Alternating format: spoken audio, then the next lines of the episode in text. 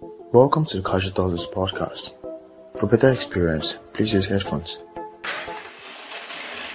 Yo, yo, what's up? How you guys doing? How have you guys been actually? I mean, it's been quite a while. And then it's that time of the year again, you know, it's just gonna be like, damn, few weeks to next year. I mean, the start of 2021 actually felt like yesterday, and now we're almost done with it. Oh, it's crazy. You know, this year has actually been, you know, like a roller coaster of a lot of things jumbled together, you know, emotions, the crazes, and days and whatnot. I guess we're almost done now, so we still have a thing to be thankful for. So, on today's episode of the Casual Thursdays podcast, we will actually be retracing the roots, you know, taking a little bit walk down memory lane. And when I say memory lane, I mean very long memory lane kind of thing. I mean, the kind of memory lane that people who actually lived in it don't even exist no more. I mean, a little bit of history won't hurt nobody, yeah? So, the part of history I'm actually about to talk about is something you find interesting. And when I say interesting, I mean you find it exciting. Yeah, understand? Well, it's actually basically about money. I mean, who doesn't want some money talks? Alright, so, um, you've asked the question of who the richest man who has ever lived is. I'm very sure most people will just be like, oh, King Solomon, this and that. But right now, please let's just leave the, you know, like the biblical aspect apart, alright? So who was the richest man who has ever lived? Do you know who the richest man who has ever lived is? Alright, so I'll help you out. I mean, I'm nice like that. Talking about the richest man who have ever lived, yeah, majority of you probably like you know, like think of it like you know Elon Musk, Jeff Bezos, or you know, member of the royal family or something. I mean, considering the ways the rich of today have figured out how to keep churning their wealth and increasing their money, like by the day, by the week, you get it just. There's no way the richest man to have ever lived isn't alive today. Yeah, I know. So, alright, let's take it one step at a time. What if I tell you the richest man to have ever lived actually walked the earth 700 years ago in Africa.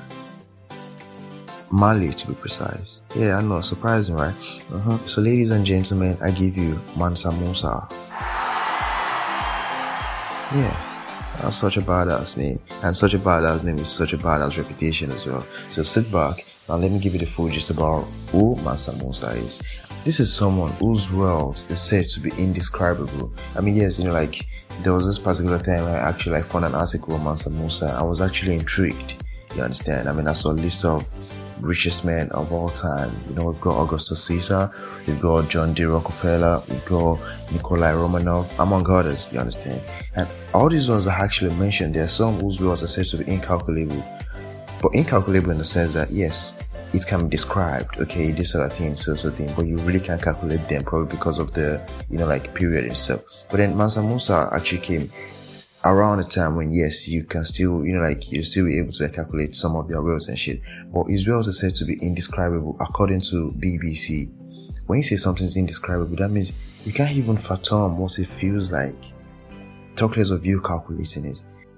So, who is Mansa Musa, you might think? I mean, yeah, a lot of you would have actually heard about Mansa Musa, and a lot of you might have not heard about him. So to the ones who've heard about him, this is just me giving you a little bit of debriefing, you understand?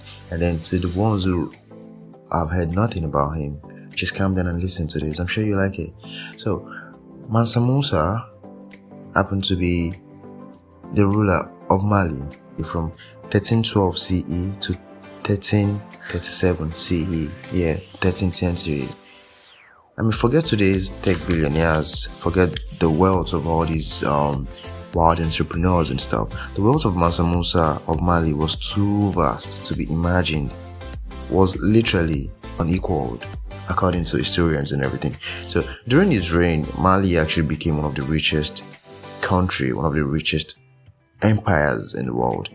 I mean, Mansa Musa actually came into power after the previous king disappeared at sea. You know, it was more or less like, oh, come on, have this much money. I feel caged. Let me see what's on the other side. So the previous ruler actually like, you know, like took some harems, slaves and stuff. And apparently it was said he left on an expedition with a fleet of 2,000 ships, thousands of women, men, and slaves as well. They sailed off and never returned. So that was when Mansa Musa actually like, you know, took up the reign. And under his reign, he actually did a lot. I mean, yes, he inherited a kingdom that was already pretty wealthy, but his work in expanding trade made Mali one of the wealthiest kingdoms to ever exist.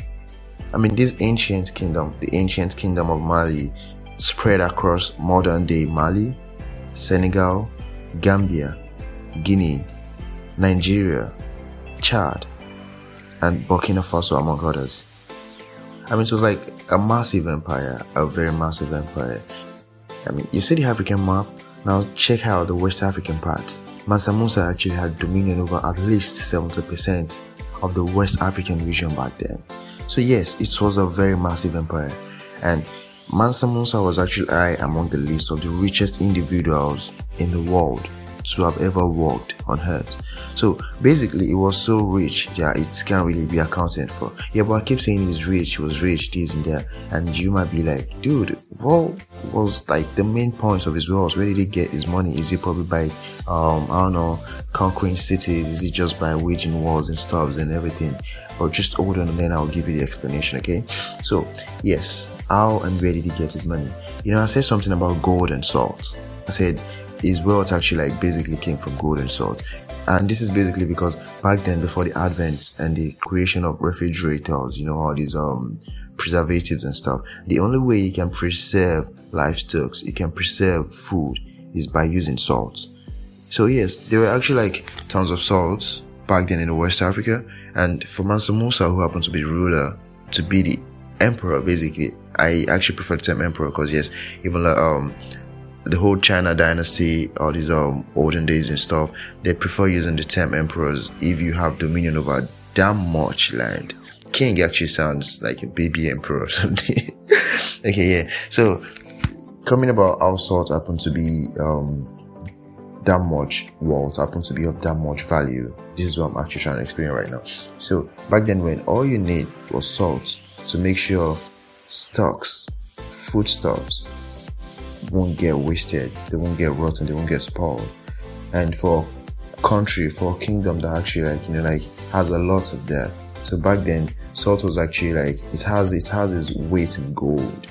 You understand? And he also actually like had a lot of gold mines around his territories. Remember what I said earlier about the ancient kingdom of Mali spreading across the modern day Mali, Senegal, Gambia, Guinea, Nigeria, Chad, and Burkina Faso, and so on. Yeah, they most definitely had some natural resources, some mineral resources and stuff. And all these was in the grasp of the badass king, the badass ruler Mansa Musa.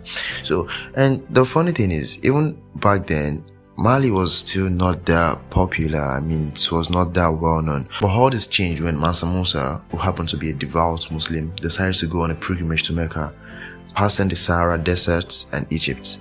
The king reportedly left Mali with a caravan of 60,000 men. He took his entire royal court and officials, soldiers, entertainers, merchants, camel drivers, and approximately 12,000 slaves, as well as a long train of goats and sheep for food. Just a lot of that. This was like basically a city moving through the desert. The city whose inhabitants, all the way down to the slaves, were clad in gold and finest Persian silk. I mean, this king doesn't even mistreat slaves. You have them dripping out like, dude, feel this sweat, feel the drip, that kind of thing. And it was said that the camels were each carrying 100 pounds of pure gold. I mean, I'm sure that was a sight to behold. And the sight actually got more more opulent once the caravan reached Cairo because apparently that was where it all started. I mean, that was where they really got to show off their wealth. And when I say show off, I mean, Mansa Musa happens to be someone who really knows how to live in style. From the markets of Cairo to the royal offices to the impoverished people who cross his path in Egypt, Musa's generosity and purchase of foreign goods left the streets littered with gold. And that was a resource that was greatly appreciated but in short supply. So the people were thrilled at first, you understand? But eventually it actually like, you know, caused an adverse effect. You know, Musa's gifts of gold although well intentioned, actually depreciated the value of metal in Egypt, and the economy actually took a major hit, which apparently was said to have taken 12 years for the community to recover. But the king's trip wasn't all about giving. On his voyage, he actually acquired the territory of Gao within the Songhai kingdom. Well, yeah, he is a king and definitely will probably see a place and be like, yo, we should conquer that. I told you he actually like left with a procession of more than 60,000 men, which has soldiers, merchants and everything. Yeah, so, you know, they can just be like, bro, I'm bored. Let's go and conquer that place. That kind of thing. so yes, he actually like acquired another territory while on his voyage, you know, extending his territory to the southern edge of the Sahara Desert along the Niger River. This territory in today's Mali happened to be where Musa built one of several mosques after completing his Hajj. It was actually said to have built mosque almost every Friday during his voyage to Mecca. So words of Musa's wealth and influence only spread beyond Africa after his voyage, and the tales of his enormous convoy and generosity continued to be passed on long after his death. So, so by, so by the late 14th century, Musa had been drawn in the 1375 Catalan Atlas which happened to be like an important resource for navigators of medieval Europe. Yeah, there was no phone back then. Dude, when did phone actually came into advent? But yes, these are very important things. If you have no atlas, how would you get your way around anywhere? You just get lost and lost at sea or lost anywhere, bruh. so by the 14th century, the atlas actually had Musa uh, drawn out. I mean, it's a big thing, bro. And when I say it's a big thing, this is basically because this atlas depicted Musa sitting on a throne with a gold scepter and a crown, holding on a gold nugget. I mean, this is basically showing off to the world that what do you want? I've got it in gold. From the abundance of natural resources he cultivated and the development of the communities he left behind, Musa actually has a legend that could give the fictional Black Panther a run for his money. You know, Black Panther was said to have inherited wealth and this and that, vibranium and stuff. But bro, Musa inherited a whole lot more. So it's actually like fun.